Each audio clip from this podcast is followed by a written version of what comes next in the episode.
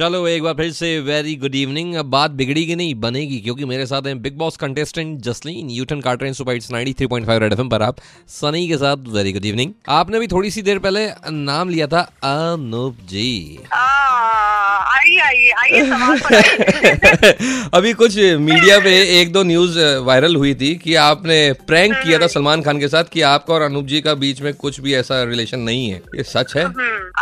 देखिए मेरा और उनका रिश्ता जो है वो शुरू से ही गुरु एंड शिष्य का ही है हाँ. और हम उसी तरह घर में एंटर कर रहे थे इट्स जस्ट दैट जब मैं स्टेज पे गई तो मुझे ये चीज़ ऐसे एक यू नो एक प्रैंक की तरह अनूप जी पर भी करनी थी और सलमान सर पर भी करना था जो की मैंने उस वक्त किया हाँ। और वो बहुत भारी पड़ा प्रैंक हम दोनों पर हाँ। क्योंकि मैंने ये से कि अनूप जी और मैं तीन साल से साथ में है और मैंने एक्सपेक्ट किया था कि अनूप जी इस बात पे रिएक्ट करेंगे कि क्या बकवास कर रही है और वो चीज़ है ना प्रैंक वहीं पे खत्म हो जाएगा, मज़ाक मस्ती हो जाएगी और खत्म हो जाएगा। अब उन्होंने रिएक्ट ही नहीं किया और वो प्रैंक जो है वो आगे यू नो बढ़ता चला गया जब हम घर के अंदर चले गए। जहाँ आपने देखा होगा कि मैं और अनूप जी बैठ के ये भी डिस्कस कर रहे हैं कि यार सब लोग हमारे बारे में पूछ रहे हैं, चलो मज़े लेते हैं, मस्ती करते हैं इनके साथ। तो वो मज़ाक